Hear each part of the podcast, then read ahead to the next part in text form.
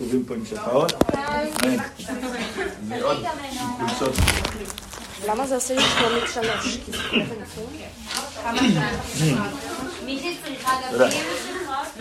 בינתיים לא.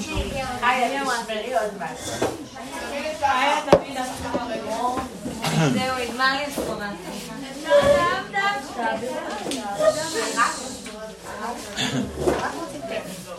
ובטי גם הציעה. אולי להמשך, להמשך. לא, לא, נראה, אולי לא, לא. נעשה בלי. אה,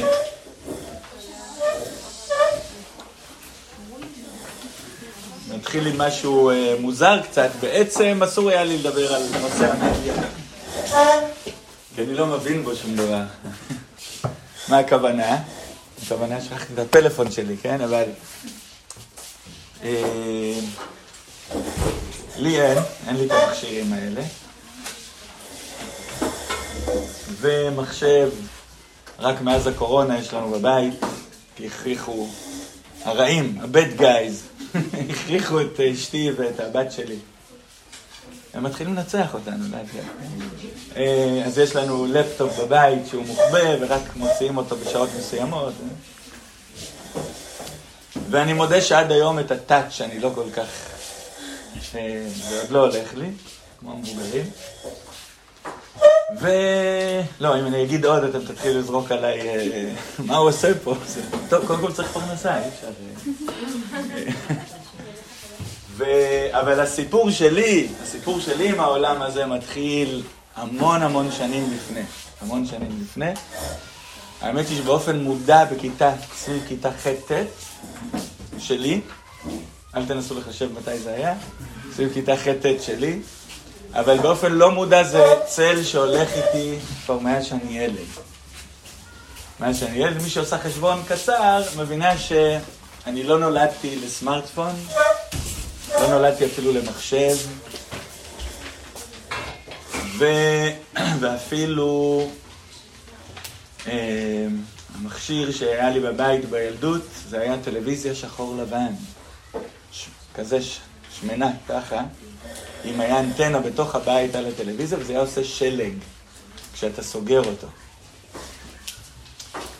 ובכל זאת, מגיל צעיר מאוד, מגיל צעיר מאוד, אני הולך עם איזה צל שרודף אחריי, עם איזה צל, ממש איזו תחושה מעיקה, שנתחיל ככה, לא מיד נדבר על הנושא שלנו, נתחיל ככה, שמשהו משתנה מסביב. משהו משתנה מסביב, זו הייתה תחושה שלי בתור ילד, אפילו בילדות. אני תמיד אוהב לבדוק את זה, אם זה גם uh, בדור שלכם ככה, התחושה שהלכתי אז הייתה, שלה, לי יש שתי אחיות גדולות ממני, אבל גם כל המושב, אני מושב נחלים במקור. ומושב, כמו כל המושבים, אז אנחנו מכירים את כל הגדולים גם, לא רק לי שתי אחיות, אבל...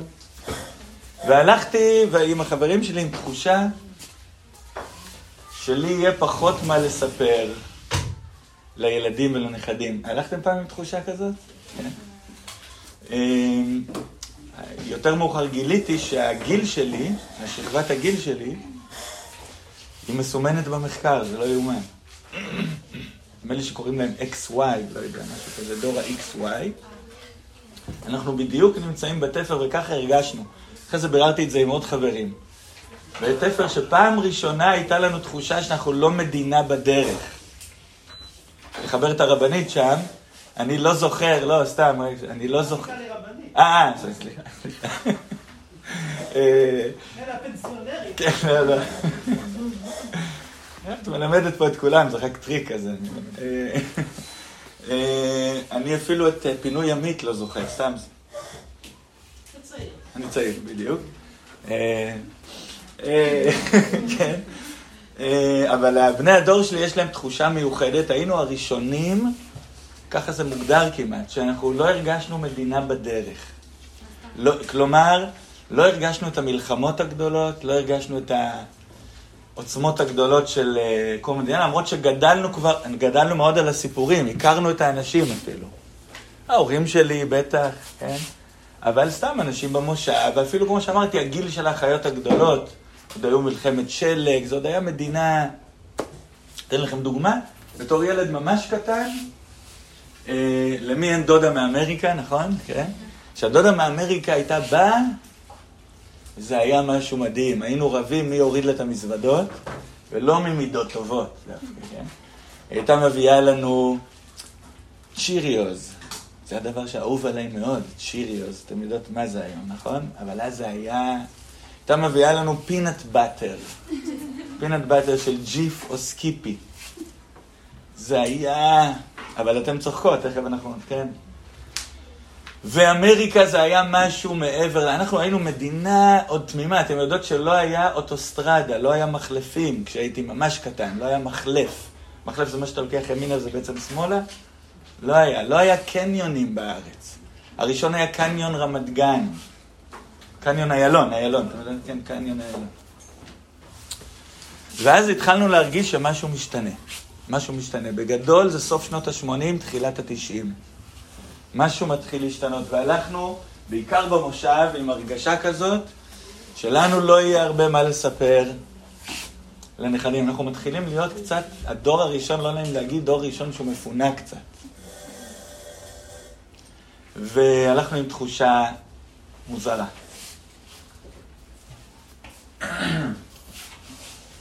ולא, היינו קצת קטנים, לא ידענו להגדיר בדיוק מה השיא של השינוי, מה ממש הופך אותנו להיות דומים לאמריקה. בהמון מובנים, אמריקה לאט לאט הפך להיות כאן.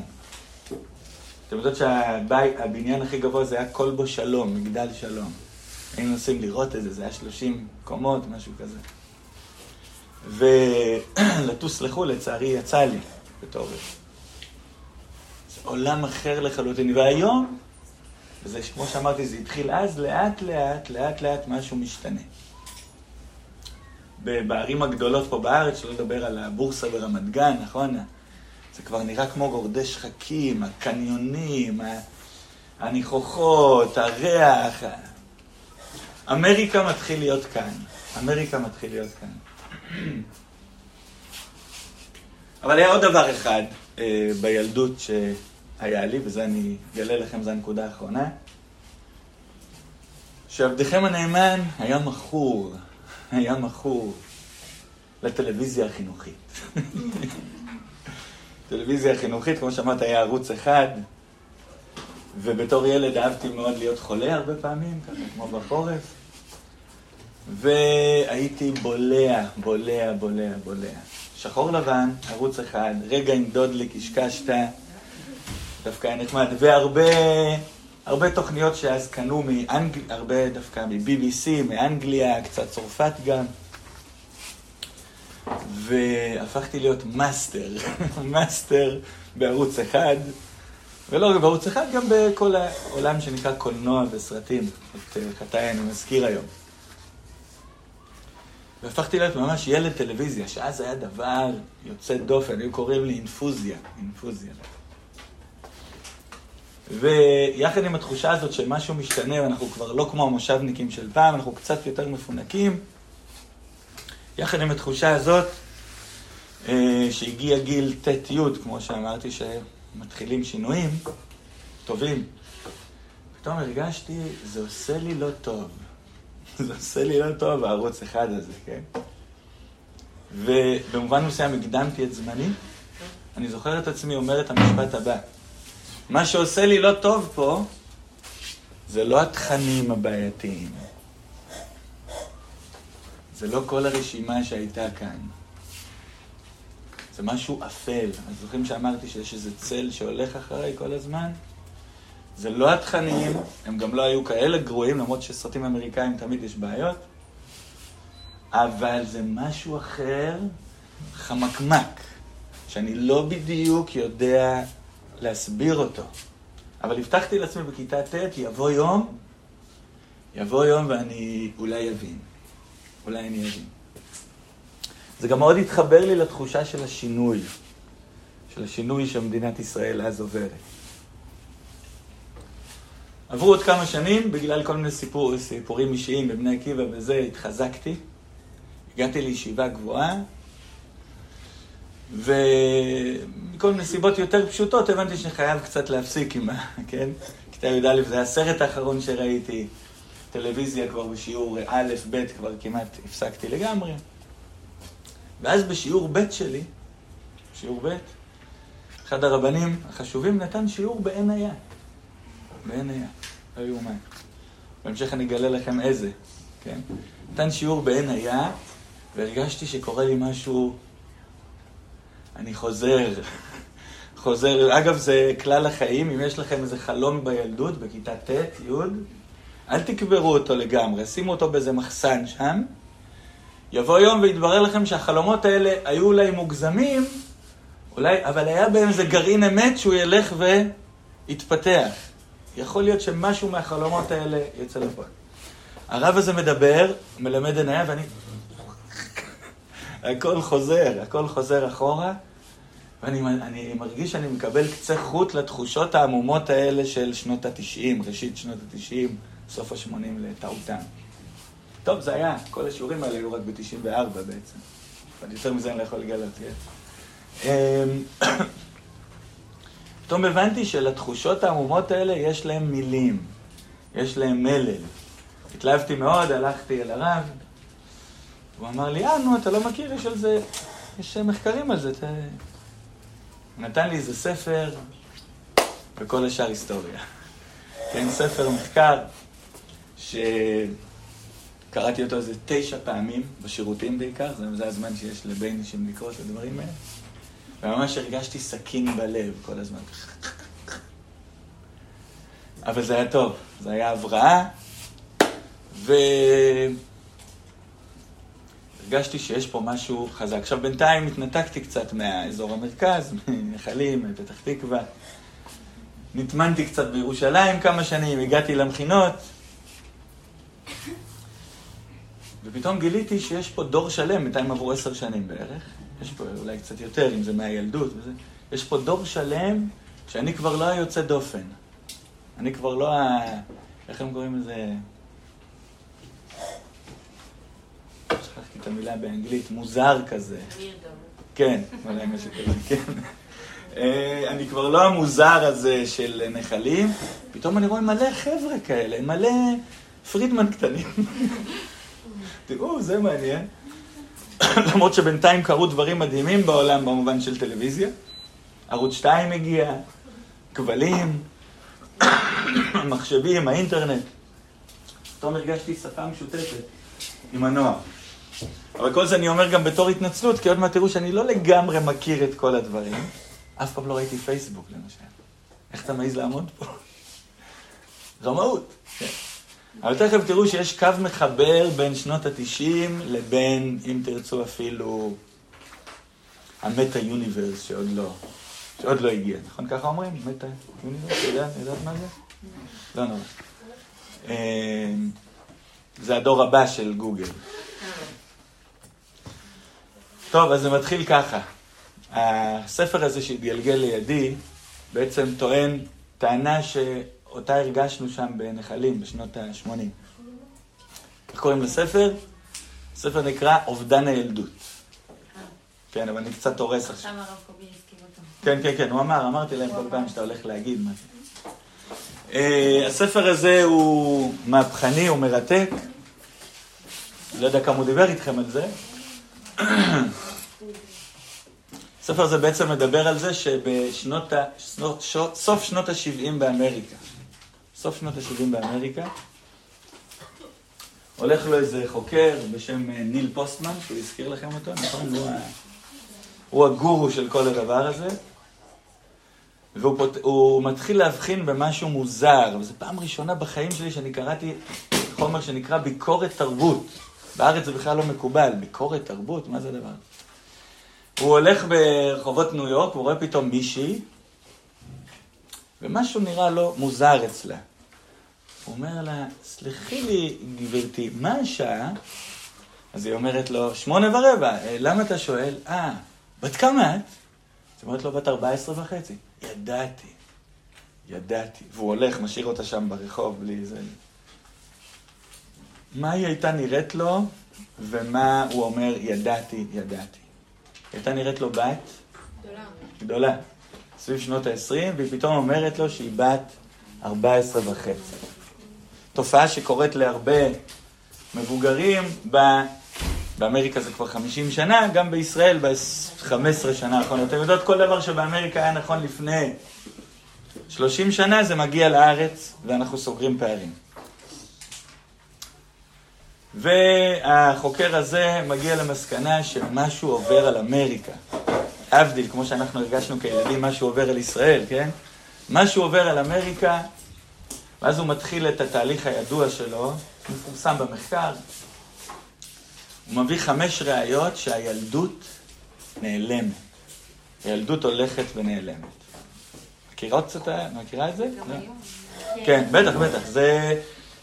כשאז קראתי, כבר הזדהיתי עם זה לגמרי. היום כשאני מדבר על זה, כולם אומרים לי, אנחנו מכירים את זה, זה אח שלי, זה אחות שלי. כן. אז זה היה מהפכני מה שהוא אמר, אפילו זה גרם איזו התנגדות, אבל הוא כבר אומר שהיו אנשים שהסכימו איתו. היום זה כבר חדשות של אתמול, כן? הוא נותן את חמשת הראיות הקלאסיות שלו, אני אגיד לכם אותן מהר, שלא יהיה יותר מדי מחקר פה, שניכנס לעניינים, אבל זה יכניס אותנו לעניינים. חמשת הראיות הקלאסיות שלו שהילדות הולכת ונעלמת. אבל מה אתה מדבר? יש מלא קטנים מסביבנו. הוא אומר שהקטנים האלה סביבנו, אלה לא ילדים. הצוציקים האלה זה מבוגרים מיניאטורים. מבוגרים בקטן. והנה חמשת הראיות הקלאסיות, אני מאוד אוהב אותן, זה ממש ככה... זה הראייה הראשונה, הוא רק, זה סימנים קטנים, אל ת... זה לא איזה מי יודע מה, סימנים קטנים שמשהו מטשטש. הדבר הראשון שהוא דיבר עליו זה היה דווקא מאוד uh, עדין, זה בגדי ילדים. הוא אומר שכשהיית נכנס פעם לחנות למחלקת בגדי ילדים, אז זה היה מאוד ברור, יש בגדי ילדים ויש בגדי מבוגרים, אבל היום אתה מקבל טימברלנד מיניאטורי, ראיתם את זה פעם? נייקי מיניאטורי. ראיתם בטח אה, היום שהולכים ברחובות העיר, רואים איזה ילדה בת חמש עם בגד לא תואם גיל בכלל, נכון? משהו מוזר מאוד, הם מלבישים היום תינוקות, תינוקת עם אה, חצאית ארוכה כזו, שזה מסתרבל, אבל אני חושב שזה חמודי והכל, נכון? אבל לא, מעניין, משהו מטשטש. פעם היו בגדי ילדים אה, מובהקים. פעם, פעם זה היה ממש בגד מלאך, מי שראתה בתמונות שחור לבן, היו מלבישים את הילדים, כמו מלאך של ים, אבל זה היו בגדים פשוטים כאלה, נעליים מגושמות קצת, סנדלים תנ"כי, אני יודע. הנה דוגמה אחת, מתודה, מתודה, הבאתי לכם פה, אצלי זה בצבעוני, יש לכם את זה? כשהייתי במכינה, אז החבר'ה אמרו לי, בוא הרב, בוא נראה לך משהו.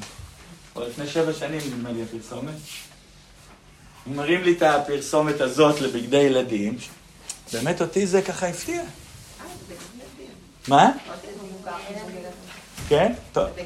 אתם הראשונים שאומרים לי את זה, אני כבר רץ עם זה שבע שנים, אבל תכף, תכף נראה, זה, זה חלק, מה, חלק מהבעיה, תכף נראה. Uh, קודם כל אני שואל אתכם, בני כמה ילדים פה? נכון, שלוש, ארבע. שלוש, ארבע.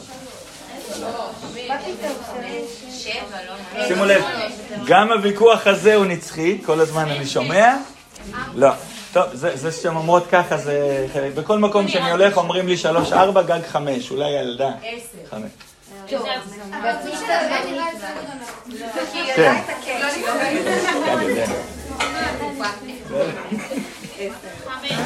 בסדר, נגיד, יאללה, נזרום איתכם חמש.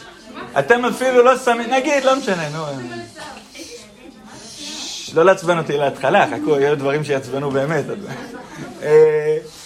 עכשיו שימו לב, לא יודע, לי, מהדור שלי לפחות, זה מעניין שאתם לא מיד זיהיתם, שיש פה בגדים שהם רמה גבוהה, איכותיים. תראו את ה... אבל איך תלביש ילדים לא ככה? מה, מה? איך כאילו ילדים מתלבשים לא מי... זה, קוראים לזה, את תמיד עוזרת לי, זה נקרא משל, מה שהיה להוכיח. יפה מאוד. לא הבנתי. לא נורא. שימו לב, יש פה משהו, אולי מותגים, מותג, זה רמה גבוהה. לא הלבשנו ילדים ככה. פעם לא הלבשנו ילדים ככה. תוך כדי שאני מראה את זה, הנעליים שלו, לא בנו, זה נעליים שאני לא לובש, נעליים כאלה אפילו. וגם הסוודר ככה קשור ל... כן, והג'ינס, והנעליים שלה.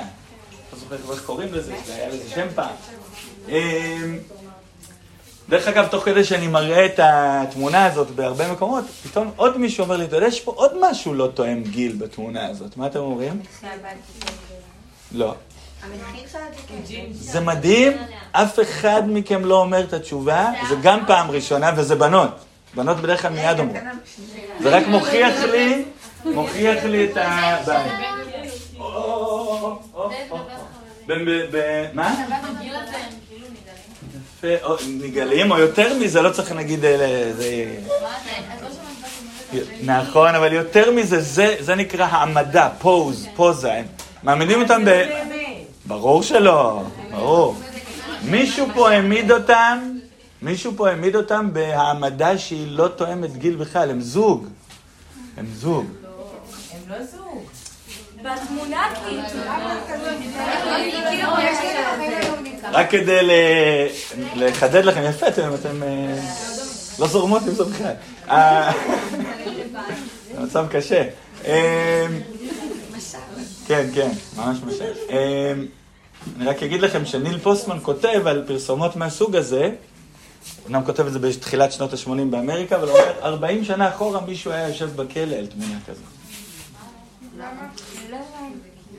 לאט לאט, לאט. כי, כי זה בעצם קצת ניצול של ילדים, זה היה נחשב פעם. זה לא, מה, מה אתה מעמיד אותם? ו, ומה פתאום שעל הקהל זה יהיה, זה יהיה דבר אה, מובן מאליו? שה... מה זה שונה מפרסומת של... כי ככה בונים פרסומות. כן, צריך להראות איך הבגד אבל אני, רק תחשבו עוד שלב אחד, עוד שלב אחד. למה בונים פרסומות? כי זה אומר מה שהקהל צריך לראות, וזה לא מוזר לו, נכון?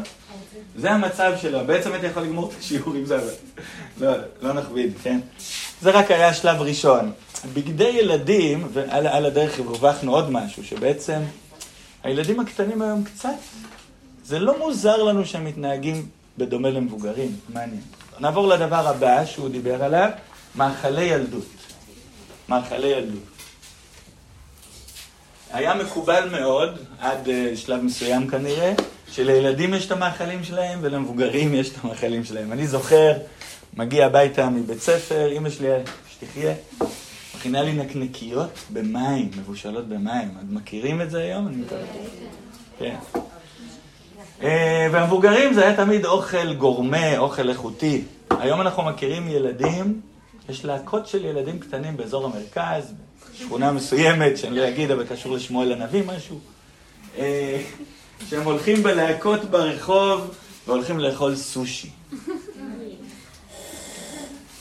אני, כשהגעתי לעולם המכינות, פעם ראשונה, כמו שאמרתי לכם, לא הייתי איזה עשר שנים בעולם קצת, ואז הגעתי לעולם המכינות, לא הייתי כזה מבוגר מהתלמידים, כן? ומגיע פורים, שזה חג מאוד אה, רציני במכינות, נכון? ואז אני רוצה, מניסיוני, משתיית יין, אני רוצה קצת להכין אותם. אמרתי להם, אה, כשאתה שותה יין בכוס הראשונה, זה לא משפיע כלום. אז יש עוד אחד, זה לא משפיע כלום. זה לוקח ליין להשפיע איזה רבע שעה, אז אל תשתו איזה... פתאום אני רואה שחבר'ה עושים לי. הרב, מה זה יין? מה זה יין? וזה היה ההלם הראשון במכינות, היו עוד הרבה, אבל זה ההלם הראשון, זה לא מאכלי ילדות. אתם לא אמורים... מסתבר שבאמריקה, ואחרי זה בארץ, בציבור הכללי, ולאט לאט חודר אצלנו, זה מתחיל מכיתה... מדברים על ח'-ט' כבר, ילדים שותים אלכוהול. לא בשבת. במכינות, שאתה מקבל אותם במכינות, זה... בפעם הראשונה שאצלך בבית, זה הם שואלים, אה, יש משהו לשתות? ואתה מביא להם מים. משהו השתנה עם המאכלי ילדות לגמרי. תבינו שבמדינת ישראל שאני גדלתי בה, בחילוני זה כמעט לא היה מקובל.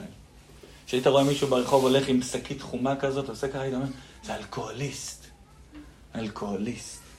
היום, שלוש נקודות. ההוכחה השלישית שמשהו יטשטש זה שפה. השפה של הילדים ושל המבוגרים מתחילה להתערבב.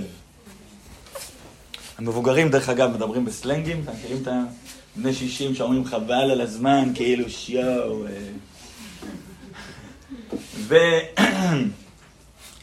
והילדים כבר מה בדיוק אתה לא תדבר לידם? כשהייתי ילד, ההורים היו משנים להונגרית. כשהיה נושא שהיו קוראים לו Not in front of the children. כן, כן? אני ידעתי, Not in front of the children, לא לפני הילדים. כן? הם דיברו הונגרית כי אנגלית, בגלל הטלוויזיה, אני ידעתי אנגלית. כן? והרב וינר מספר ש... כן, הוא מספר על אה, אבא כזה שקרא שחפץ חיים, כשהיה מגיע גיל בר מצווה, היה קורא לילד, כי הוא קרא בחפץ חיים, שהחפץ חיים היה מכין את הילדים שלו לגיל ההתבגרות, מגיע גיל 13 לבן, 12, אז הרב וינר עם ההומור הצרפתי, הוא עושה, אה, בן, בוא רגע. ואז הבן אומר לו, רילקס, רילקס אבא, מה אתה רוצה שאני אסביר לך? אבא עושה ככה, וזו טעות של האבא דרך אגב, לא משנה, כולנו טועים בזה הרבה פעמים. אומר הרב נר, מה בדיוק אתה לא יכול להגיד לפני הילד שהוא לא יודע לדבר עליו, הוא לא שמע עליו? שפה, איזה שפה יש להם? איזה פה, ראיתם את הקטנים האלה, איזה פה לפעמים יש להם? אנחנו מדברים, יל, ילדים עכשיו זה בפשטות מא' עד, אה, עד התיכון, אבל אני חושב שהיום זה אפילו, זה יורד. על סמים, על כל דברים כאלה, בכיתה א'? לא, לא, לא מדבר על סמים בכלל. דברים פשוטים, סלנגים, אה, דיבורים על נושאים מסוימים שלא מתאימים לכאורה.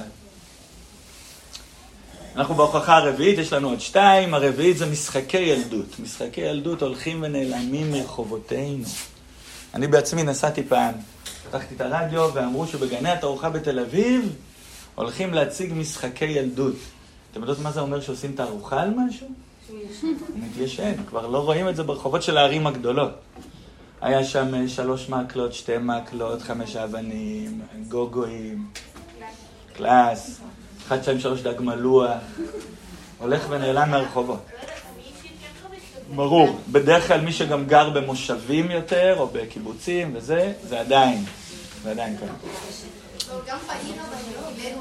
עדיין היה. מדהים. אז הנה משהו לספר לאחים שלך כבר אין, כן?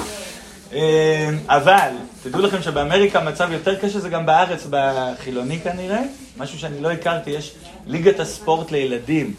ליגת הספורט לילדים באמריקה, הם תופרים, תופרים מדים בדיוק כמו של המבוגרים. הכל מקצועי, הם באים למגרש מקצועי עם האלקטרוניקה והכל, אתם מבינות? גם בארץ. גם בארץ, אה, אנחנו פחות מכירים את זה. איפה המשחק החופשי? ההורים ביציע, ככה הם כותבים, ההורים ביציע צועקים, מקללים את השופטים, והילדים לבושים עם, עם כל ה... והדוגמה האחרונה, שהיא הכואבת, היא הדוגמה הכואבת יותר, זה פשעי ילדים. פשעי ילדים היום מאוד מוגדרים באמריקה עד גיל 77, זה היה גניבה מהקיוסק, כן? לגזול מהקיוסק, ועישון, עישון. ב-77' ה-FBI מדווח, וזה הגיע לישראל בקפיצה של 20-30 שנה אחר כך, שהילדים, סוף היסודי, תחילת תיכון, כבר מתנסים ברצח בצפון. בבתי ספר הענקיים האלה, עם הלוקרים, כן, עם הזה, יש שם דברים קשים מאוד. ומשהו פה מתבלגן לגמרי.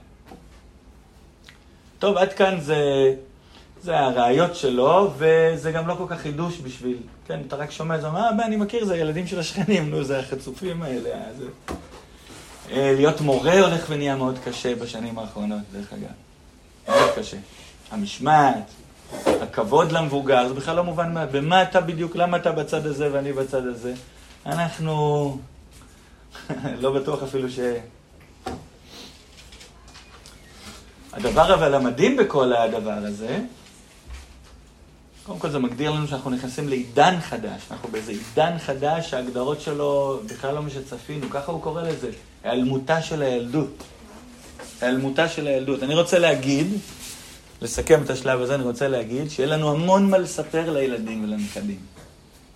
כי המהפכה הזאת שאנחנו עוברים, היעלמותה של הילדות, היא עוד יותר משמעותית מכל המהפכות שהיו עד היום.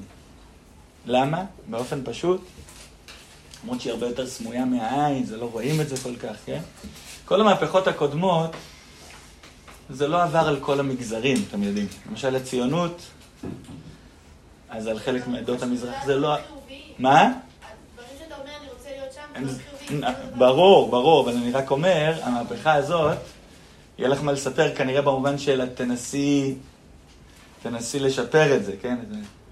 אבל כל המהפכות האחרות, קומוניזם, סוציאליזם, ציונות, כל הדברים האלה, זה לא הקיף את כל עם ישראל. אתם יודעים, תמיד היה איזה עדה או איזה מגזר שלא לקח חלק בעניין. תחשבו סתם על ההשכלה, הרבה מעדות המזרח בכלל לא, נכון, לא חוו את זה, הם הצליחו לשמור. החרדים, אין מה לדבר, הם עברו את כל, הצליחו לצלוח את כל המהפכות, אבל את המהפכה הזאת, יש להם בעיה קשה איתה. בעיה קשה גם היום.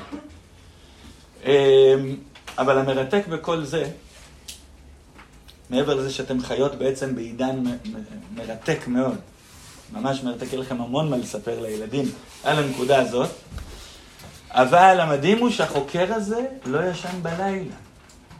זה שאין ילדים בעולם, הוא אומר, זה משהו חריף מאוד, משהו חמור מאוד. אותי זה, קצת הזדהיתי, אבל לא בדיוק ידעתי למה. מה כל כך גרוע בזה שילדים הולכים ונעלמים מרחובותינו? מה אתם אומרות? למה זה כל כך... תמימות הולכת, חזק. מה? עוד, עוד? הנפש עוד לא שם, לא יכולה להכיל, ואז מה קורה? יש איזה פער. יפה.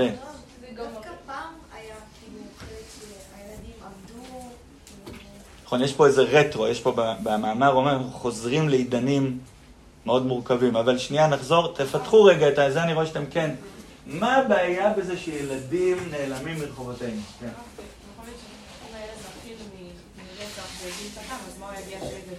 זה גם, נכון.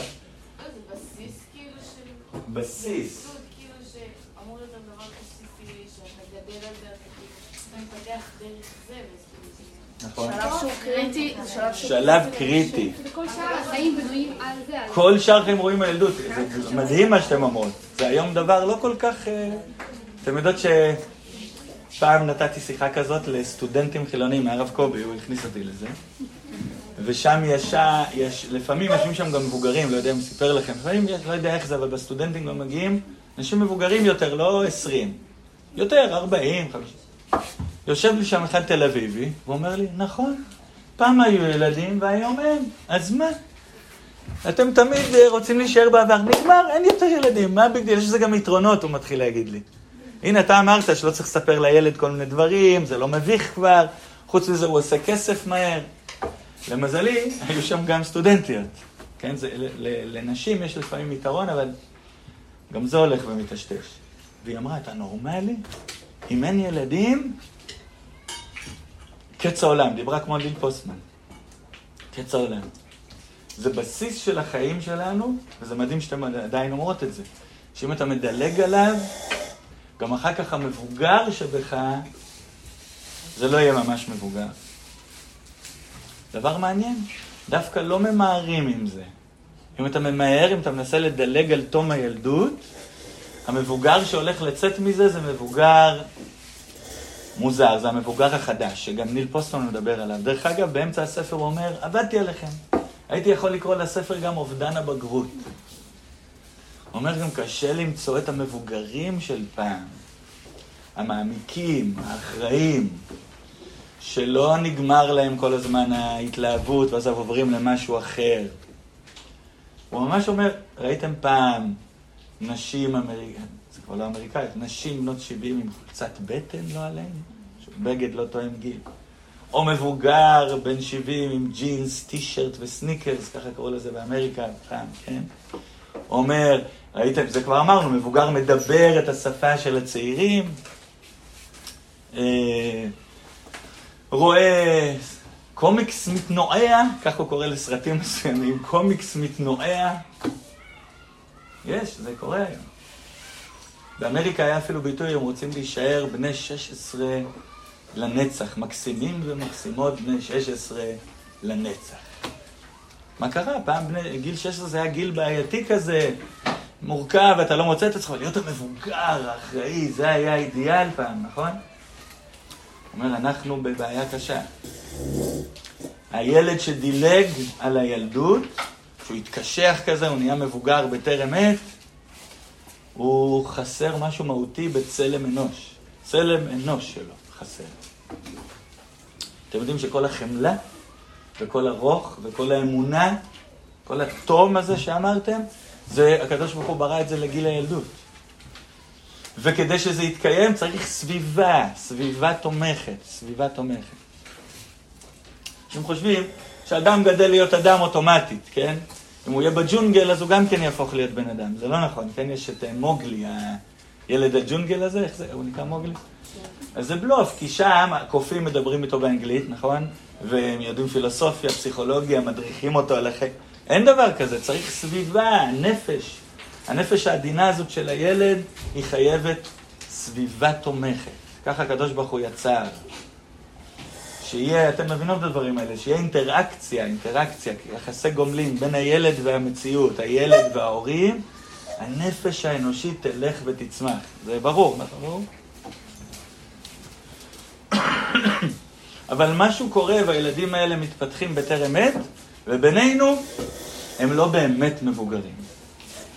כן, זה עוד סיפור שחוזר על עצמו הרבה.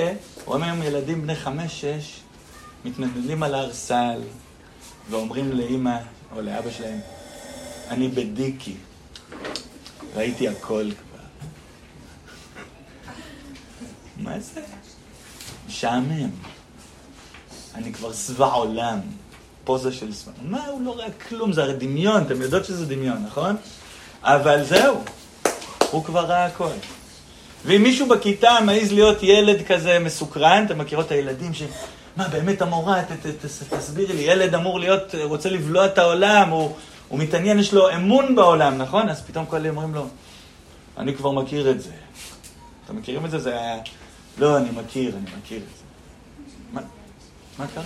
זה בא מהילדים, לא מהדור דווקא שלנו. כאילו, את בדיוק דיברנו על זה כמה פעמים בראש השנה שעבר, ילד כל כך כאילו חיכינו לגדול וזה, ורק כשאתה גדל אתה מבין שזו תקופה יפה, אבל ילד כאילו...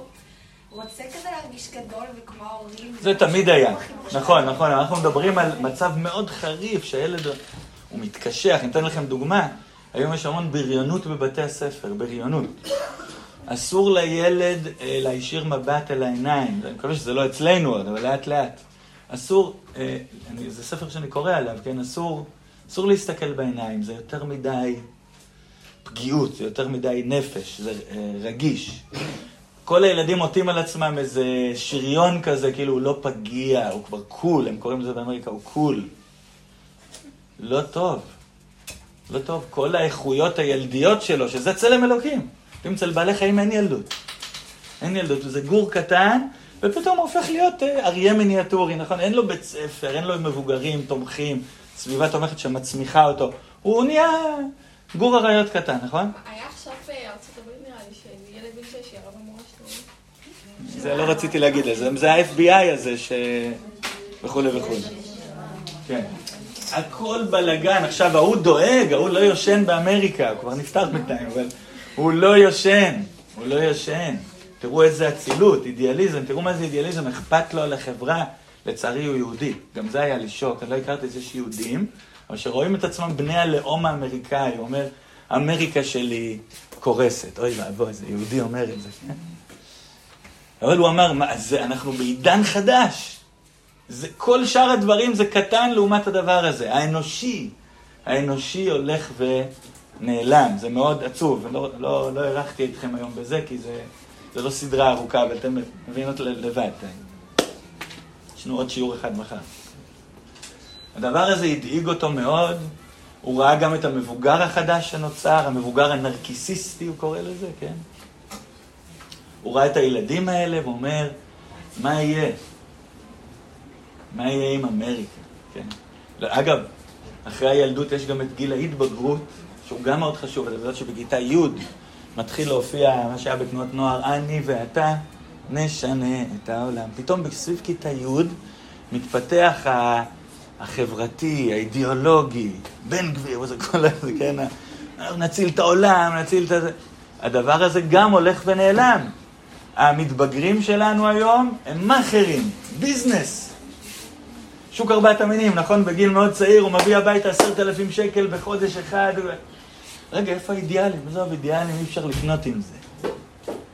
כמו, יש הורים כאלה שבגיל 25, 30, אומרים לי, טוב, תלך, תלכי למדרשה, תהיי קצת אידיאליסטית, כי אחר כך במילא החיים. היום יש ילדים שאומרים את זה, מה יוצא לי מהדבר הזה? כסף זה עושה, זה לא יהיה אדם. צלם אלוקים של האנושי ילך ויעלה. תראו איזה ערכי הבן אדם הזה היה, שיהיה לעילוי נשמתו. ניל פוסטמן. הוא מצא כמה גויים שזה גם הטריד אותם. לא כאילו אומרים, כאילו, החיים. כאילו- נכון, טוב, זה שתי צדדים למטבע הדבר הזה. כל הזמן הוא משחק על זה, שבעצם במקום שיהיה ילד מבוגר, יש לנו המבוגר הילד והילד המבוגר. וזה זה נראה מאוד כיף. כולם אנשים, מנסים להישאר מקסימים ומקסימות בני 16, כן? אבל זה לא עובד. אני לא רוצה להפחיד אתכם. בהמשך קצת. כן. טוב, שאלות עד כאן על התופעה שנקראת היעלמותה של הילדות. או... איך זה קשור לכל נושא שבשמו התכנסנו? בשביל מה התכנסנו? כן. טוב, אז זה טלטל אותי מאוד, זה התחבר לי מאוד לילדות בנחלים, האובדן של הקשר קצת אל החקלאות, אל הטבע, אל התמימות של הילד המושבניק. אמריקה זה כאן, פתאום הזדהיתי עם המון דברים שבעבר על אמריקה. אבל הבן אדם הזה שאל את עצמו, כמובן, כמו כל חוקר נורמלי, מה גרם לזה? מה גרם לזה שאנחנו מאבדים את זה, אנחנו מאבדים את האנושי שבנו, את האכפתי שבנו, כן? את המבוגר האחראי, את הילד ה... מה זה אומר? אני אקפוץ, אדלג לכם ישר לשורה התחתונה, הוא אמר, זה קשור באמת, כמו שאמרנו מקודם, למושג שנקרא סביבה. סביבה. האנושי, האדם, שלא לדבר על היהודי, אין מה לדבר על זה, הוא לא כמו צמח השדה שאתה זורע אותו והוא אוטומטית יהיה בן אדם, הוא חייב סביבה תומכת. סביבה. וה... או היום קוראים לזה פסיכולוגיה מתווך. אתם שמעתם על זה? תיווך, כן? מה מתווך לך את החיים? ומסתבר ששדדו לנו את המתווך. שדדו לנו את הילדות, עוד מעט תראו שזה בלי כוונה בכלל, היופי בכל הדבר הזה שאף אחד לא התכוון, זה משהו מטריף, זה כמעט מסתורי. אה, בלי כוונה שדדו לנו את המתווכים. כדי להבין את זה, תהפכו רגע את הדף.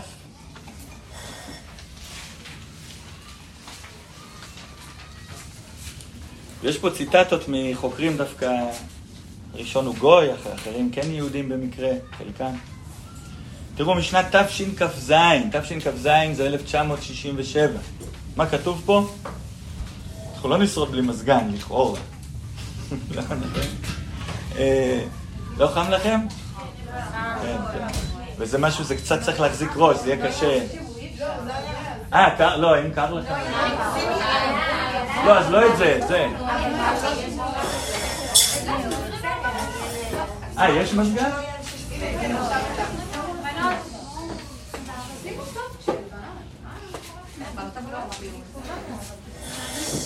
אה, בלתי, שימו לב מה אומר, בלתי אפשרי להבין שינויים חברתיים ותרבותיים, זה, על זה אנחנו מדברים, שינויים, נכון? שינויים מרחיקי לכת בתרבות, בחברה, מבלי להכיר בכך שערוצי התקשורת מתפקדים בעצם כסביבה.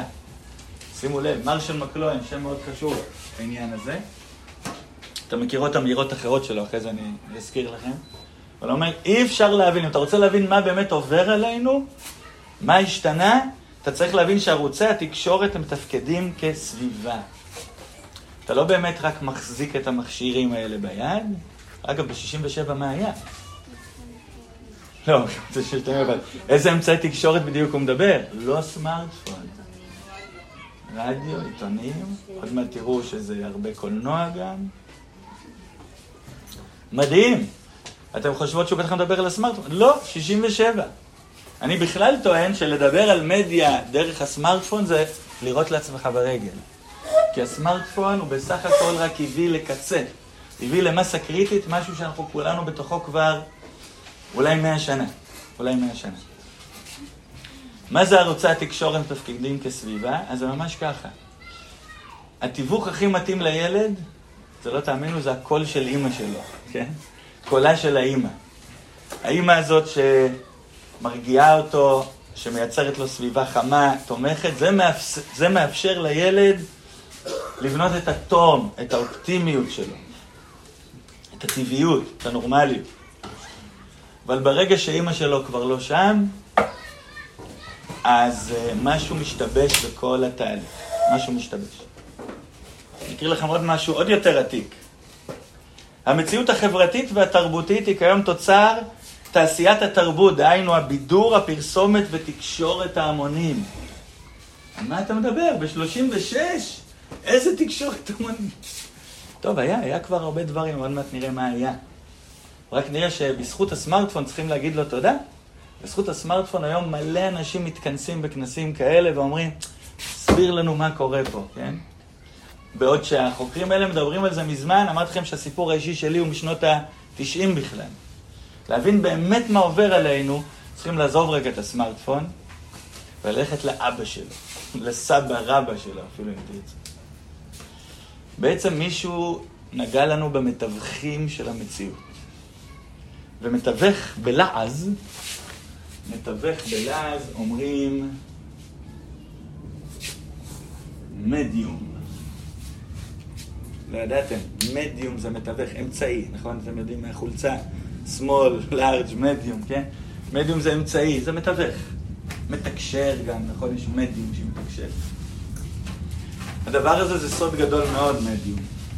כולם חושבים שזה משהו אדיש לחלוטין. זה בסך הכל אמצעי שמביא לך את המידע. אבל הוא לא תמים בכלל. המידע הזה הוא לא פרווה, כל מדיום הוא כמו מסננת. הוא כמו מסננת. הוא מביא לך את המציאות מהזווית שלו.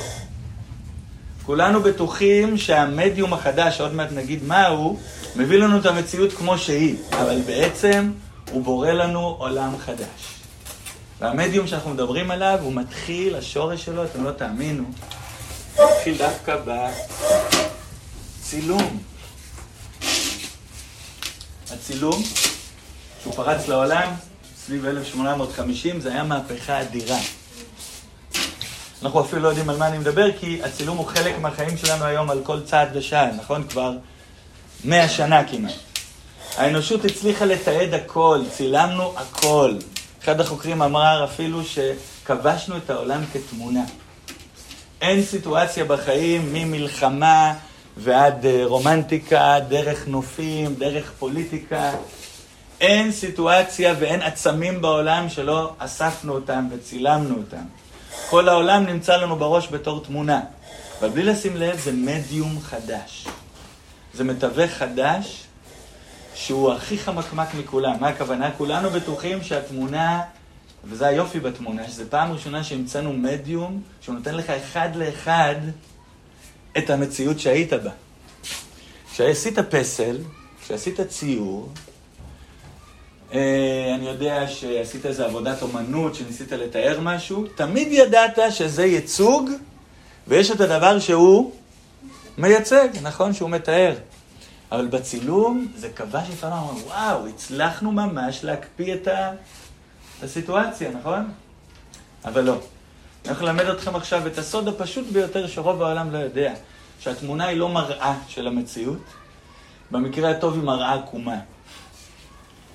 האם שמתם לב שכמעט כל מה שתצלמו, תמיד באיזה אופן מוזר יוצא קצת יותר... אני מחפש את המילה בכוונה. מה? מעובד. פוטוגני, יפה. עוד? לא בדיוק תמיד, אני מחפש איזה מילה, זה תמיד יוצא יותר... בהיר. מה? מלהיב, יפה, זה כבר מתחיל להיות קרוב, כן, כן. דרמטי. הרבה יותר טוב ממה שזה היה. עוצמתי. עכשיו, מה אני בסך הכל, אני לא מדבר על איזה צילום... אה, זה דווקא ממש הפוך. מי שאומר הפוך מצוין, הוא במצב טוב. דרך אגב, יש טענה שהצילום, הצילום יצר ממש עולם מקביל לשלנו. דרמטי יותר, כמו שאמרתם. זוהר, קסום. למה תמיד כשאני מצלמת, אז כל אחד, אני בכוונה לא אמרתי את המילה, כי כל אחד קוראת לזה בשם אחר, עוד מעט תראו את השם המקצועי של זה. אבל משום מה בתמונה העסק יוצא תמיד חלומי יותר. למשל אפילו בצבא, שוב, חזרנו לדוגמאות. אתם יודעים שצבא זה מקום קשה, נכון? למה תמיד בצבא זה באמת קשה? תמיד זה נראה ככה. אפילו מלחמה, אתם יודעות זה.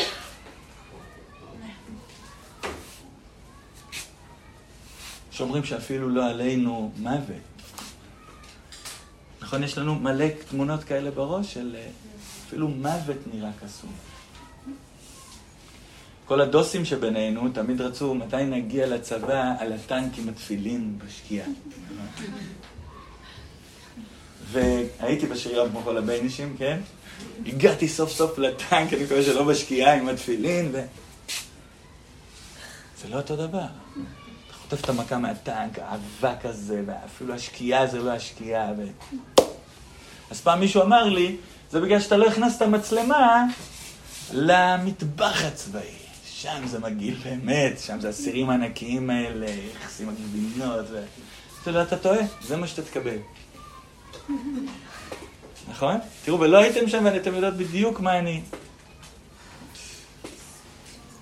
כל דבר שאתה מצלם, יש לו איזה מימד זוהר יותר. מה? איך זה קורה?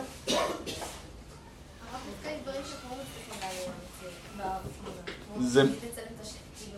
את ה? ש... שקיעה? אז תדעו לכם שהיום רוב החבר'ה, כשאתה אומר להם, תראה איזה שקיעה יפה, אז הוא אומר, כן, זה מזכיר לי מלא שומרי מסך שראיתי יותר יפים מזה. ו... כן. למה? אבל זה תמונה, צילום זה מתווך מאוד מדויק, זה אחד לאחד, לא? אם למשל היה לך חוויה, והכל הטיול היה ממש כיף, תמונה אחת, היא לא מתארת את כל החוויה.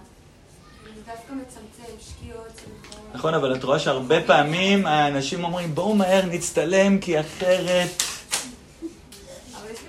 טוב, אבל אנחנו כבר רצנו קדימה, רגע, לאט לאט. קודם כל, בואו נתחיל עם הדבר הפשוט, שיש איכות מרהיבה בצילום, שאף על פי שהוא בדיוק בא לתאר את מה שראינו, הוא שונה באיזשהו אופן חמקמק מהחיים עצמם, וזה מטריף, ורוב העולם לא שם לב ולא יודע להסביר למה. אז הנה, אולי אני הראשון ש- שיגלה לכם, קראתי את זה. למה זה ככה? זו חוקרת בשם סוזן זונטה, גם יהודייה, לא יודע משום מה זה כולם יהודים, כבר רחוקים מאוד, אבל צריך איזה אומץ יהודי בשביל הדבר הזה כנראה. היא אומרת שהצילום יוצר סוריאליזם, סוריאליזם. מישהו שמע את המילה הזאת? זה זרם באומנות, זה כוונה חלום, סוריאליזם זה מעל, מעל המציאות, ריאליזם, סוריאליזם. מעל המציאות, הוא יוצר עולם חלומי, לכן אמרתי חלום. איך זה עובד? פשוט מאוד. העין שלנו, שרואה את החיים, יש לה שתי דברים שאין במצלמה. אחד, לא יודע אם שמתם לב, אנחנו תמיד רואות בלי גבול. זו תחושה כזו בגלל הזווית של העין, זה נראה לאין קץ, לאין קץ. ובצילום יש לו תמיד מסגרת. המסגרת הזאת כבר עושה שינוי גדול שאנחנו לא שמים לב. זה פרופורציות שונות, מיקודים שונים שאין בחיים. אבל זה הדבר הקל. הדבר המרכזי הוא, תחזיקו חזק, שהעין שלנו תמיד רואה תנועה. תמיד רואה רצף של תנועה. והמצלמה מחלצת מהחיים, מה? לא. אין בעיה, תכף נגיע לסרטון. אני מדבר על צילום, חכו רק אצלי. עוד מעט תסבירו לי. אה, בצילום קורה דבר שהעין שלנו לא רואה, לא רואה אף פעם. היא מקפיאה את הרגע. הדבר הזה זה מה שיוצר את העילה הזאת של הקסם. העין שלנו אף פעם לא רואה שנייה קפואה. אגב, יש תמונות מאוד מפורסמות, רואים אקדח, כדור אקדח שמפלח קלף, נכון? זה משהו שאנחנו אף פעם לא רואים. זה מוציא מהמציאות איזה מימד קסום, הירואי, הירואי, משהו גיבורי כזה. בעצם, שורה תחתונה, מימד הזמן הקפוא של המצלמה, מימד הזמן הקפוא, מחלץ מהחיים, לא את החיים עצמם, אלא סמל של החיים. בלי שאנחנו שמים לב, זה תמיד דימוי של צבא, דימוי של נישואים, דימוי של שקיעה. סמל, ואז בלי לשים לב קורה דבר מדהים. הפכנו את כל העולם שסביבנו לסמל, לדימוי, ואף אחד לא שם לב. למה לא שמים לב? כי התוצאה יוצאת כל כך מרהיב, כל כך נראה אמיתי, שזה אפילו נראה יותר טוב מהמציאות עצמה. הבעיה בכל זה, שאתה לא שם לב שזה לא המציאות, אתה לאט לאט מעדיף, מעדיף את הזוהר, את הסמל הזוהר הזה, על פני החיים עצמם. אנחנו רואים את זה מאוד חזק בחתונות היום, לא יודע, יצא לכם להיות בחופה, כשאני מגיע היום לחופה, אתה רואה מאה חופות לפניך. מה זה המאה חופות? מעל הראשים יש מלא מלא חופות. ראיתם את זה? אפשר לעשות דימוי של הדימוי הזה, כן? לצלם את זה שרואים מאה חופות מעל הראש, וכולם מסתכלים בחופה הזאת. בגלל שהיא הרבה יותר יפה, לשיטתם, היא הרבה יותר חלומית. בקצה, יש את החופה האמיתית. יש את החופה האמיתית, נכון? זה כאילו לפעמים אתה חושב, והעמידו את החופה הזאת בשביל החופה האמיתית. הבנתם? זה התהפך. הדבר הזה נקרא, זה כבר קשור לפוסט מודרנה. פוסט מודרנה זה נקרא היפר ריאליזם. היפר ריאליזם. יותר מציאות מהמציאות. בני הנוער היום מאוהבים בדימוי בדימוי הצילומי של החיים יותר מהחיים עצמם, ואז מה שקורה יש התהפכות. במקום שהדימוי, שהסמל העלוב, יזכיר לך את החיים האמיתיים, שימו לב מה קורה פה, כשאתה מגיע לסיטואציה, היא מיד מעוררת בך את הפלקט שלה, את הכאילו שלה. איך זה קרה? כי אנחנו מגיל שלוש כבר רואים מבול של דימויים עלובים כאלה, מבול של צילומים כאלה על כל דבר, אמרתי על זוגיות, פוליטיקה, מלחמה, הכל. וזה נראה לנו כל כך יפה שהמוח מתחיל להעדיף את זה. מתחיל להעדיף את זה על פני החיים עצמם, וכשאתה מגיע סוף סוף, כמו שאמרתי, לאיזה נוף מהמם, הוא אומר, אה, זה מזכיר לי את התמונה ההיא, והמציאות עצמה מתחילה להיות דהויה, דהוי, זה מתחיל להיות דהוי. שמתם לב לזה? אתם יודעים שבני נוער, גם במכינה, אומרים לי, הרב, אני מגיע לשמחה או לאבל לא עלינו, מה צריך להרגיש עכשיו? אני מאבד את זה. למה? לא הבנתי בהתחלה. מיד עולים לי מלא דימויים. מה דימויים? אתה חי, אתה חי. לא, אני ראיתי כבר מיליון תמונות של שמחה, מיליון תמונות של אבל, וזה מעורר בי משהו אחר, זה מעורר בי איזה ריגוש, אבל המציאות האמיתית נהייתה בלתי נגישה. שמעתם מה אמרתי? היא בלתי נגישה לנו. כאילו החיים עצמם, כמו החופה הזאת שעומדת מאחורי המאה חופות, זה רחוק, רחוק, רחוק. השלב הסופי של הדבר הזה, והוא כואב מאוד, וזה כולכם נמצאות בו כבר לפי המחקרים, השלב השלישי הוא שיש עצב נוראי. בגלל שלאט לאט אומרים, זה כל כך מקסים, כולנו רוצים לראות כמו בתמונה, מקסימים ומקסימות כמו בתמונה וזה, אבל משהו ריק שם. משהו חלול. אנחנו לא מצליחים לחיות באמת. אנחנו חיים כל הזמן ליד. כאילו המציאות מוצאת פחות. המציאות נהיית דהויה, אז בשלב הראשון, יופי, אז בואו נלך לתמונה, אתם מכירים את זה שבני נוער היום נכנסים קצת לדיכאון, מיד חוזרים לתמונות באינסטגרם של העל האש, של הזה, ואה, איזה יופי, אנחנו כאלה יפים ואמיצים וזה. אבל לאט לאט אנחנו כבר מבינים שזה... אבל אין לנו לאן לחזור, זה הדבר המדאיג. המציאות כבר סכמטית, החיים עצמם נהיים דהויים. לא נגישים, זה דבר מפחיד מאוד, מה שאני מתאר עכשיו, זה נקרא הלם הפוסט-מודרני. אנשים אומרים, מי אמר שיש מציאות, מי אמר שיש אמת, זה הכל דיבורים של, של השפעת הצילום. מרוב שאתה רואה מבול של ייצוגים כאלה, אתה כבר לא מחובר לחיים עצמם, אתם מבינות? זה הצילום לבד עשה. אפשר לקרוא על זה פה משהו. תראו בשורה השלישית. הכושר שלנו להחזיק באמת התערער על ידי הפגזה מתמדת של תמונות ואינפורמציות באמצעות טכנולוגיה חדשה ואמצעי תקשורת המונית. שוב איננו יכולים לייחס משמעות לעולם, מפני שלא לא קיים עולם קוהרנטי, אחיד כזה, בעל משמעות. כולם נראים מקסימים ומקסימות כמו בתמונה. אנחנו רואים את זה מאוד חריף. איפה? במסיבות גן או בתלמוד תורה, שזה הרגעים הכי מרגשים בעולם. הייתם פעם ילד עם פייס ומסיים חומש ככה, או לא יודע, בסוף חגים, האמהות באות, אתה כולך, פתאום האמא שולפת.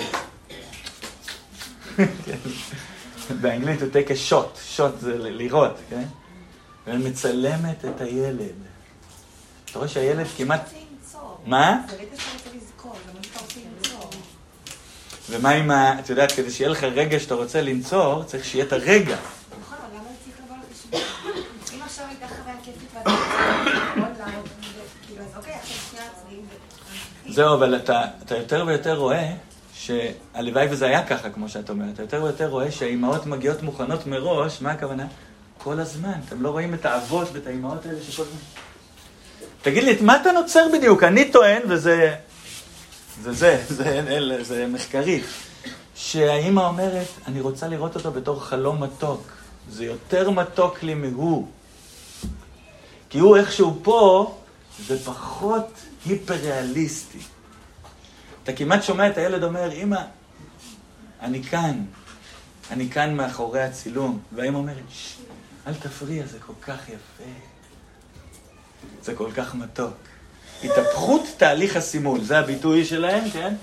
התהפכ... התהפכות תהליך הסימול. גם ביטוי חזק של זה חוקר ישראלי דווקא. התהפכות תהליך הסימול. זה... הוא יותר חזק מהחיים, והחיים הם רק סמל של הסמל. סמל של הסמל, במקום שזה יהיה הפוך, כן? מצב לא פשוט בכלל.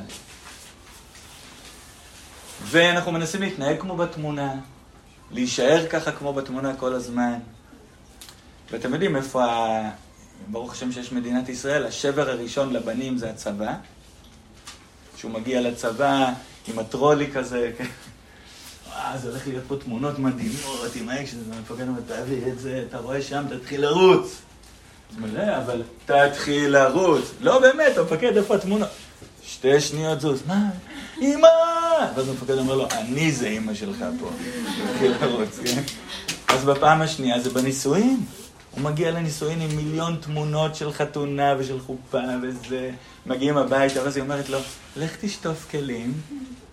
אל תשטוף כלים. לא, אבל תשטוף כלים. אז הוא אמא! אני זה האמא פה. תשטוף כלים.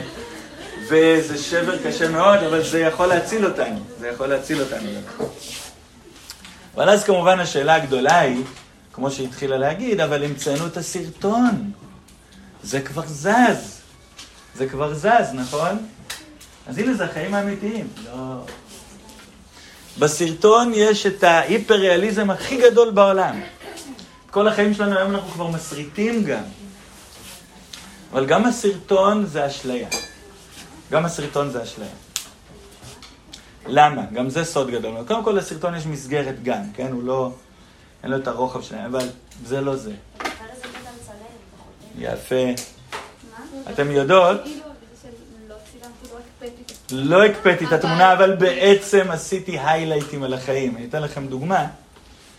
זה משהו שהיום כבר אני רואה יודעים. לפני שנים שהייתי שואל את השאלה הזאת, הייתי מקבל תשובות מצחיקות. כמה זמן כל סרטון, בין חובבני, בין מקצועי, כולל חדשות, כמה זמן הוא מניח את המצלמה על אותו מקום לפני שהוא זז הלאה? כמה זמן זה? מה? שנייה, שנייה. מה? לא מניחים. לא מניחים, זזים ממש. ונגיד אם מניחים לכמה זמן ישימו? שנייה, נכון? אתם יודעות שלפני חמש-שש שנים שזה עוד לא היה בכל העוצמה, אנשים אמרו לי, שלוש דקות.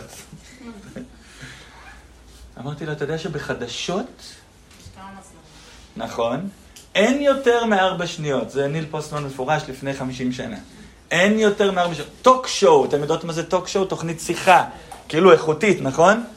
כמה זמן זה על ההוא שמדבר? ארבע שניות. ואז הולכים אל הקהל, רואים מישהו מחטט באף, הוא זז ככה, לא נעים, נכון?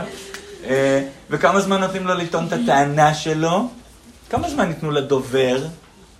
אתם רוצות לנחש? אין יותר מדקה וחצי, היינו לארג'ים. אז איך אתה מדבר על נושא כזה, כזה איכותי בדקה וחצי? אף אחד פה לא בא לדבר. באנו לתת דימוי של תוכנית איכות. כולם לבושים חליפות, חמור, חמורי סבר, כן? ומדברים כאילו על האטום, על המשבר הגרעין. אז...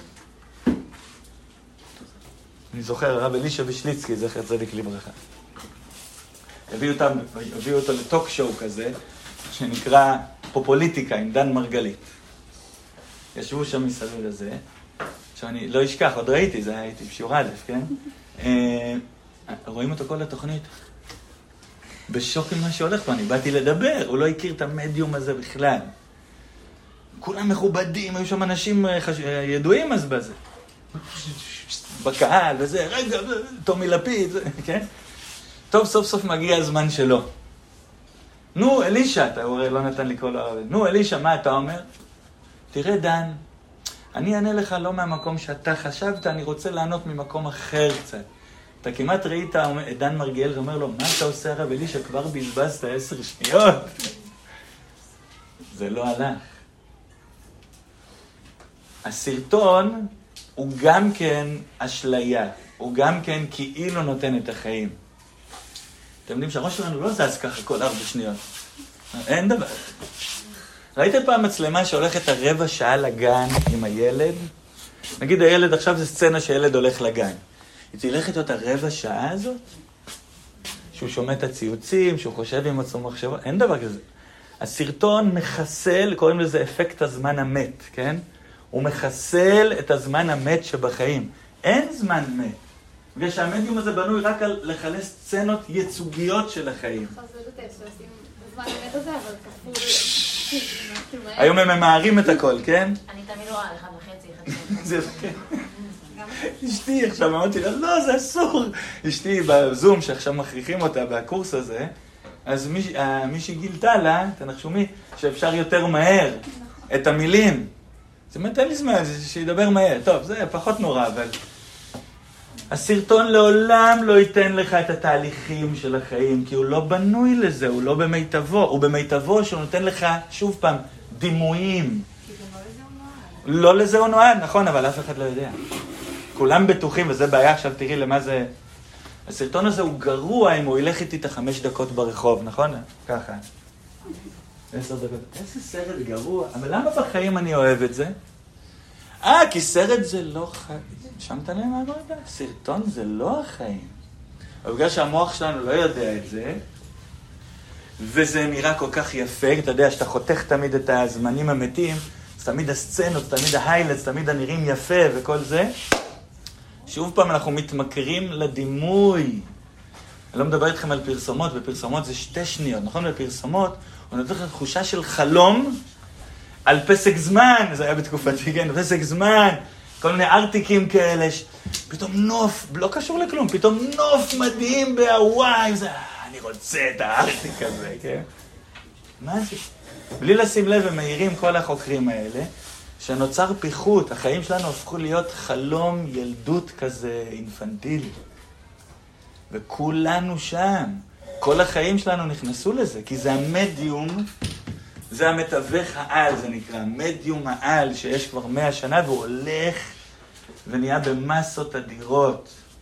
הוא הופך את החיים שלנו חיים בחלום, אפילו לא בסרט. אגב, זו שפה שמאוד דומה לחלומות שלנו. גם החלומות מדברות בדימויים, נכון? יש לנו כאלה פלאשים כאלה, כל מיני זה. החיים כל כך יפים, זה גן עדן פה, למה כתוב במסילת ישרים שהעולם הזה זה גיהנום? איזה יופי. חוויית משתמש, תחברו לזה. עכשיו לקחו את הצילום הישן, שחור לבן, שהרג אותנו גם ככה, את הסרטונים של הקולנוע, של הוליווד, של הכולם יפים, אבל הכל רקוב מאחורה, כן? ועכשיו זה כל החיים שלנו הופכים להיות הוליווד. אמריקה זה כאן. זה שפה. פתאום התברר שהסרט יוצר שפה חדשה, הסרטון, המדיום החדש, הוא יוצר שפה חדשה שהיא כובשת את העולם, אבל בלי לשים לב, זו שפה ישנה מאוד. זו שפה שמעדיפה את החלומי על פני המציאות. שהיא מעדיפה את הלברוח על פני הלהתמודד. אחת ההדגמות היפות לזה, לא מצאתי עכשיו את הבסט שלי, כן, אבל זה איזה שבועון, קטיפה לבית, שבועון, שאשתי מקבלת אותו כל שבוע, היא אוהבת של החרדים, של יתד נאמן, לא פחות ולא יותר. יתד נאמן, מי שיודע את זה, הליטאים, הארדקור. זה כמובן רק לנשים, תמיד זה הנשים של החרדים, זה הזה, כן? אבל זה עמודי, אתם רואים, כרומו כזה יפה וזה, פרסומת לבגדי ילדים חרדים, תראו איזה פוזה של ילד חרדי, הוא כבר מזמן לא חרדי כמובן. ותמיד את המתכונים בסוף מדברים את השפה האיקונוגרפית הזאת של, ראיתם פעם קיגל בזוויות שאתם לא מאמינים? כן, אה, זה כבר כמה שנים ככה בציבור, רגע, נעשה משהו ממש מגרה. מה קורה לציבור החרדי, מה קורה לציבור החרדי בעשר שנים האחרונות, שזה נכנס אליו מאוד חזק. אז בעשר שנים האחרונות יש איזה מחקרים, הסופר קובי לוי, קובי לוי, מכירות אותו? הוא כותב היום, אין יותר ציבור חרדי. הם הצליחו לעמוד מול ציונות, מול השכלה, מול סוציאליזם, קומוניזם, נכון? המהפכה הזאת של, עוד לא אמרנו איך זה קשור לילדים, כן? אבל המהפכה הזאת, הם גמורים. בעשר שנים האחרונות זה כבר לא שבאבניקים, זה כבר מסות, מסות של חרדים מודרניים. אפילו יש ביטוי חרדי light. אבל עדיין יש את החרדים שהם לא כאלה. ברור, גם אצלנו יש, אני מקבל עוד איזה ארבע. זה עניין של זמן. זה, למה זה עניין של זמן? כי את הדבר הזה מאשרים, מאשרים רוב, ה, רוב הרבנים, מאשרים את זה. למה לא? זה כל כך יפה, אין פה את התכנים הבעייתיים. אבל מה שהם לא מבינים, שהבעיה במדיומים החדשים זה לא התוכן. אתה יכול לשים שם רבי עקיבא, דגים, national geographic. הילד שייכנס לזה, הוא נכנס לשפה החדשה. זאת שפה, זה שפה, זה תיווך של החיים. זה תיווך לא מפותח. זה תיווך שמדגיש את האסתטי, את החווייתי, ומעלים ממך לאט לאט את הרצון לחיות את החיים האמיתיים. אגב, בסוף, אגב, בסוף, הוא כבר לא מאפשר לך אפילו לפגוש את החיים. כמו שאמרנו, זה כבר נהיה חסום, כן?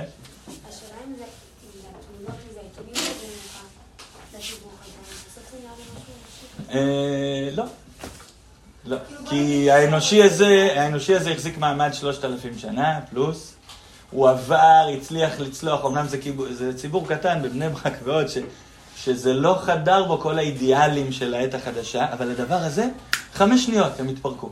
זה התחיל עם האחים גרובייס, מי שיודע, זה סרטוני וידאו כאלה חרדים, בלי נשים, הכל זה, ובשנייה הילדים אמרו, וואו, זה יפה. האידיאל של היפה, של הממכר, של... ככה אני רוצה להיות, כן?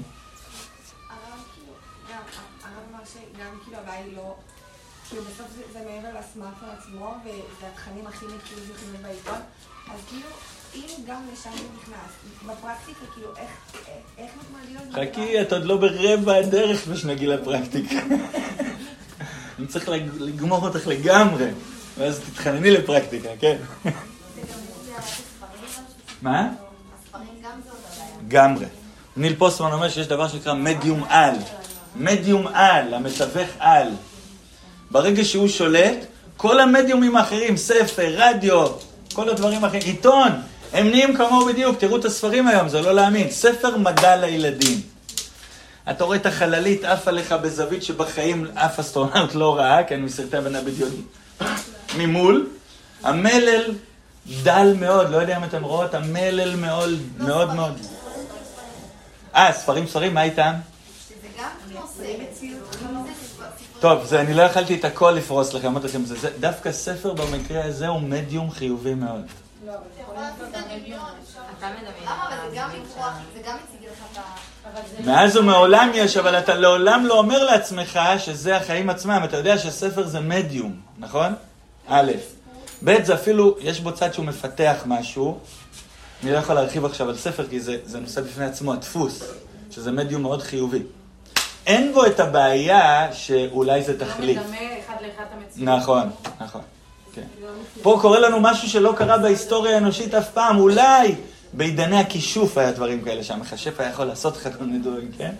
אנחנו ממש חוזרים לעידנים של uh, מגיה. אנשים חיים בקסם, בורחים מהעולם, זה יוון, זה יוון אחד לאחד עם איצטלה חרדית, והחרדים היום תופש, תופסים את הראש ואומרים, איפה טעינו? סנטר וואן, הייתם בסנטר וואן, זה קניון חרדי לכל דבר. וזהו, גמרנו, זה רק... זה כמו החילוני, רק עם הכשר, נכון? וכל הבגדים וכל הזה, הם גמורים. הרב, כן. סתם זה דומה למה שהימור שלה, פשוט איך אפשר לעשות את זה. יפה. זה, אני, אני רוצה שתגיעו למצב, אני רוצה שתגיעו למצב של ייאוש טוטאלי. ייאוש טוטאלי. כל עוד לא הגעתם לשם, כל עוד לא הגעתם לשם, לא עשינו כלום. לא, למה? אני אגיד לכם למה. כי רוב המרצים על המדיה, תמיד נותנים לך בסוף, טוב, אבל זה בסוף זה כלי, שאלה מה אתה עושה איתו, נכון? אז הריני להודיע לכם חגיגית, שלפי החוקרים האלה, אין פה שם של אחד אפילו, לא משנה, לפי החוקרים האלה, אמרתי לכם שלוש שמות היום, לפי החוקרים האלה, זה מרשל מקלוהן, זה ביטוי שאתם מכירות שלו, כבר התפרסם מאוד. לכתוב אותו באנגלית? לא.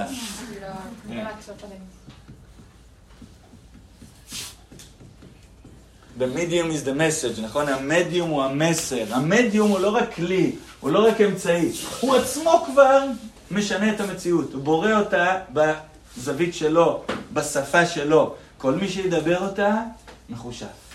תמיד אומר שאימא שנותנת לילד שלה לגעת בטאץ', אני אוהב את זה, זה יפה. אתם רואות את הבן שלוש הזה שכל זה... אגב, זה גם קורה לכם, אתם שמות לב שאתם שמים את הסמארטפון בצד, בצד של החדר, כבוי. אני רוצה את זה. מה כל כך מושך? עזוב אותי. אגב, יש זקנים, זקנים מאוד, שמתייחסים למכשיר הזה כ... אפשר לייצב על זה כוס תה או משהו, כן? אבל רובנו לא. מה ממכר בזה כל כך? התשובה היא פשוטה. זה החלום. זה החלום האמריקאי. זה אוילם הבה. זה גן עדן. החיים כל כך יפים, מה אני צריך את כל ה... איך כל זה קשור לאובדן הילדות? ובזה נסיים את השמחה, את השמחה של היום. כן? איך כל זה קשור לאובדן הילדות? זה לא פורנוגרפיה, זה אפילו לא זלילת זמן, זה הכל, צר לי להגיד לכם, כל מה שעניתם פה זה החדשות של אתמול. זה לא הבעיה. מי שמבין את הבעיה... רגע, אני באתי פה לתת פתרונות. אני תפקידי, שמת לב השנה, תפקידי זה לייאש. בדיוק. יותר מדי מחניפים לנו פה כל היום. לא, אני רוצה שת... דרך אגב, זה יחסוך מכם, כי כשתצאו לחיים, כשתצאו לחיים, בין חודש לחודשיים תגיעו לתחושה הזאת, אבל לא, לא ממודע ולא תחת ההשגחה שלי, כן? אז עדיף שזה יהיה פה. פה זה מצחיק כזה. הבעיה היא בעיה הרבה יותר מהותית, זה אנחנו כולנו נהיים אמריקאים יפים, גם החרדים, ואמריקה זה לא כל כך יפה יותר היום. זה היה יפה לפני עשרים שנה, היום כולם על כדורים. כולם. הכל יפה באינסטגרם, הכל יפה בזה, אבל אנשים מנותקים, לא מצליחים להזיז את עצמם, לא יודעים לקחת אחריות. איך זה קשור לאובדן הילדות? וזה נסיים? כן? קבוצה אחת מרוויחה מכל זה. הילדים. הילדים אומרים פתאום, איזה עולם פשוט, אני יודע מה זה להיות מבוגר. הנה, הייתי במלחמה. הנה, הייתי בזוגיות. הנה, הייתי במכות. הנה, הייתי ב... ראיתי מדע, ראיתי national geographic, ראיתי מלא כרישים באים אליי. אתם מכירות את זה שהאימא שמה את הילד מול ה-national geographic, איזה גאון המוי שלה, איך הוא אוהב מדע. לא אימא, הוא לא אוהב מדע, הוא אוהב סרטים בסגנון מלטעות, זה הכל. זה מה שהוא אוהב, רק האימא לא יודעת. אין בטבע, בטבע שום מדען לא רואה לביאה בחצי גוף, בחצי גוף ש... כן? ובסלואו מושן טורפת את העגל הרך. אין את זה בשום... שום מדען לא ראה את הזווית הזאת, אתם יודעות. זה המצלמה נותנת את זה, נכון? זה דומה לסרט. הופכים את הכל לסרט. בואו נסיים עם חדשות. חדשות לכאורה זה הכי ריאלי. זה כבר החיים עצמם. חדשות זה החיים עצמם, נכון? זה לא הפקה הוליוודית. אה, כן? אז למה יש מוזיקת מתח בתחילת המהדורה? זה היה כשאני הייתי. או היום אתם פותחות רדיו, אל תפתחו גלי צה"ל, אבל שיש... מה שקורה עכשיו... אתה במרדף, אתה בריצה, נכון? רגע, אבל זה חדשות. מינכן, מינכן. מינכן. אה, בסדר. צריך הרבה שמירת הלשון, אז רגע, אם החדשות זה כל כך ריאלי, אז למה יש מוזיקת מתח בפתיחה? למה יש מה שקורה עכשיו? רגע, מה זה משהו רציני, אתה, מה אתה עושה? ואם זה כל כך ריאלי החדשות, אז למה השדרן אומר, זה באנגלית, זה הרב אלי יודע. זה, זה הגיע מאנגלית, הם לא יודעות אנגלית, זה מה שנורא. באמריקה המציאו קרייני החדשות את הביטוי הבא, Don't go away, we'll be right back. אבל זה הולך ככה, אל תלכו, תכף נשוב עם רצח סדרתי מזעזע, ומיד אחריו מזג האוויר. קודם כל, מה זה אל תלכו, תכף נשוב עם רצח סדרתי, מי רוצה לחזור לרצח סדרתי מזעזע? ומה זה קשור למזג האוויר? אלא מה שהיה להוכיח, המדיום הזה, הוא לא בא לתת לך את החיים עצמם, הוא לא יכול. הוא נותן לך סצנות ריגושיות, היילייטים, נכון? אבל לאט לאט אנחנו משתכנעים שהחיים הם כאלה. הדבר הרציני ביותר הוא שעשוע, הוא בידור. והדבר הכי כואב זה שבסוף שאתה צריך להגיע כן למשהו רציני, איבדת כבר את הכלי, איבדת כבר את, ה, את הכישרון האנושי הזה. כי אתה רגיל רק למשהו קליל, זוהר וחלומי, ולך תקים בית נאמן בישראל אחר כך. יום טוב שיהיה לכם.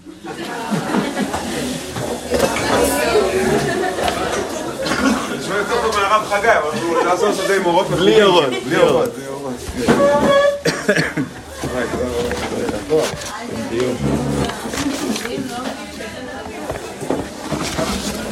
יאללה בנות, קצר. יהיה המשך מחר, אל תדאגו. לא? יאללה, שלוש דקות בנות, יאללה. אה, כוח, הרב זאב, תודה רבה. מחר באותו מקום, באותו שעה. תכף נשוב, תכף נשוב. יאללה. בנות, יצור לשונך. יפה, ברוך השם. לא, הוא מקצוען, אה? הוא, יש לו את זה. עבד על זה כמה שנים, על הנושא הזה. יפה. טוב. אה, בנות, עמוד קכ"ד, בסדר? אה, נצור לשונך, עמוד קכ"ד. אנחנו נמצאים בהיתר המפוקפק, כאילו, אני אומר את זה, שלשון הרע שנאמר בפני שלושה בני אדם, זהו, מותר אחר כך אה, להפיץ אותו. אז בואו, יש פה עוד סייג. אנחנו עכשיו קוראים בסעיף ג', בסדר, בנות? יש לכם את הספרונים? לרוב הבנות יש, לפחות לכל שתיים שיהיה, בסדר? יאללה.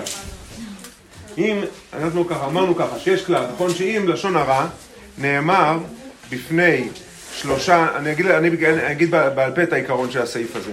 יש כלל שאם לשון הרע נאמר בפני שלושה אנשים, אז כאילו, זהו, זה כבר אבוד, זה אומר שזה כבר התפרסם, ולכן אין בעצם, אין, אין, אין משמעות לזה שאתה מספר את זה אחר כך, כבר, כבר לא נחשב לשון הרע, כי אתה לא מגלה, אתה בעצם אה, מספר משהו שהוא כבר ידוע. אבל כל, כל סיבה שיש אולי לפקפק, שאולי שלושת האנשים האלה, הם לא סיפרו את זה הלאה, זה אה, מגביל את ההיתר הזה. אז אם למשל אנחנו יודעים שאחד משלושת האנשים האלה הוא אדם שהוא מוחזק כאדם שלא מספר לשון הרע, אוקיי? שהוא ודאי יקפיד לא לספר את מה שהוא שמע. אז ממילא זה מערער את, זה, זה, זה בעצם חוסם את ההיתר, זאת אומרת שזה לא בטוח שזה יתפרסם, ברור? כי כל ההנחה היא שאם לשון הרע נאמר לשלושה אנשים שלא מקפידים לדבר לשון הרע, אז, אז זה יתפרסם. אבל אם אנחנו יודעים בוודאות שאחד, לפחות אחד מהאנשים, או בטח שלושתם, זה אנשים ששומרים סוד, וגם אם הם שמרו לשון הרע הם לא יספרו אותו, אז בקיצור, אז במקרה הזה אין היתר להמשיך לספר את הדברים שנאמרו בפני שלושה אנשים. וגם, דבר נוסף, אם אחד משלושת האנשים הוא קרוב, הוא קרוב משפחה של נגיד זה שאמרו עליו לשון הרע. אחד כזה בטח לא, לא שש ללכת לספר את זה, ללכלך על בן המשפחה שלו. אז עוד פעם, אנחנו יודעים שזה לא, לא בוודאות זה יצא החוצה, בכל הסייגים האלה, ההיתר הזה של לשון הרע שנאמר בפני שלושה אנשים הוא לא קיים. בואו רגע נקרא את זה בפנים, ואז... סליחה. סליחה? זה לא בוודאות. נכון, מספיק שיש ספק. מספיק לנו שיש ספק, זה כאילו יש פה איזה היתר. ברגע שההיתר הזה הוא לא, מספיק, הוא, הוא, הוא לא ודאי, אז ההיתר לא קיים. זה, זה העיקרון. אבל אם מישהו מוכן לשמוע לשון הרע, אז גם ידבר בסוף. אה, אני אגיד לך משהו, לא תמיד ש... כשאדם יושב, הוא לא תמיד יודע מראש שהולכים לספר שם לשון הרע. אבל כאילו הציפייה הרי שאנחנו נקום, שנגיד שזה לא מתאים לנו, כאילו. נכון. אתה יכול להגיד, הרע? לפעמים זה כבר נאמר, זה נאמר מהר. זה, זה קשור קצת למה ששירה גם שאלה אתמול. לפעמים קורה מצב כזה שאתה יושב ואומרים לך משהו ואתה לא תכננת מראש לשמוע את הדבר הזה וזה נאמר באיזו אינפורמציה מהירה כזאת, זה כבר זהו, זה כבר, זה כבר נאמר. יכול להיות שאפילו אחר כך הוא גאה, זה לא משנה. אם, בטח אם הוא אדם ששומר על לשון הרע, אז הוא יגיד משהו, אבל הוא כבר שמע. בסדר? טוב, אז בואו, בוא, אני קורא את זה מהר, בסדר? אם שלושת השומעים הם אנשים יראי אלוקים, הנזהרים מאיסור, שלושת אלה ששמעו לשון הרע, הם יראי אלוקים הנזהרים מאיסור לשון הרע, אסור אז לספר לאחרים בדברי הגנאי. וזאת, למרות ההיתר של בפני שלושה. הטעם להיתר זהו, כאמור לעיל, שדבר הידוע לשלושה אנשים עשוי ממילא להתגלות. לפיכך, אם, אם, אם השומעים הם אנשים שחזקה עליהם, כמובן אנחנו יודעים עליהם, ההערכה היא כי שלא יגלו את הדברים, אין עוד מקום לטעם זה, כי אז אין כל ודאות שהדברים אכן יתגלו. משום כך, עובר המספר, כן? אם מישהו בכל זאת הלך וסיפר את הדברים, אז עובר המספר אותם על איסור לשון הרע. יתרה מזאת, אפילו רק, אם רק אחד משלושת השומעים הוא אדם כזה שלא יספר את דברי הגנאי, שוב אין הם נחשבים כדברים העשויים להתגלות ממילא. ההנחה היא כי הדברים עשויים להתגלות ממילא, נאמרה, רק לגבי לשון הרע נאמר בפני שלושה. שלושה שעלולים לגלות. ובמקום שחזקה על אחד מהם שלא יספר, הרי שאינו נכלל בחשבון זה, כך שנשארו רק שני שומעים, ובשניים לא נאמר דין זה. זה כמו ששני בני אדם שמעו. לכן אסור במקרה כזה גם לשני השומעים האחרים לחזור ולספר את דברי הגנאי. הנה, דין זה אמור גם כשאחד משלושת השומעים הוא ידיד או קרוב משפחה של האיש שמספרים בגנותו, מאחר וחזקה עליו שלא יעביר הלאה את דברי הגנאי על קרובו או ידידו, אין הוא נכלל בין שלושת השומעים, לפיכך אין גם כאן ההיתר שלי בפני שלושה, ואסור לשני השומעים האחרים לספר את דברי הגנאי. עד כאן, בנות. בסדר? יאללה, צהריים טובים.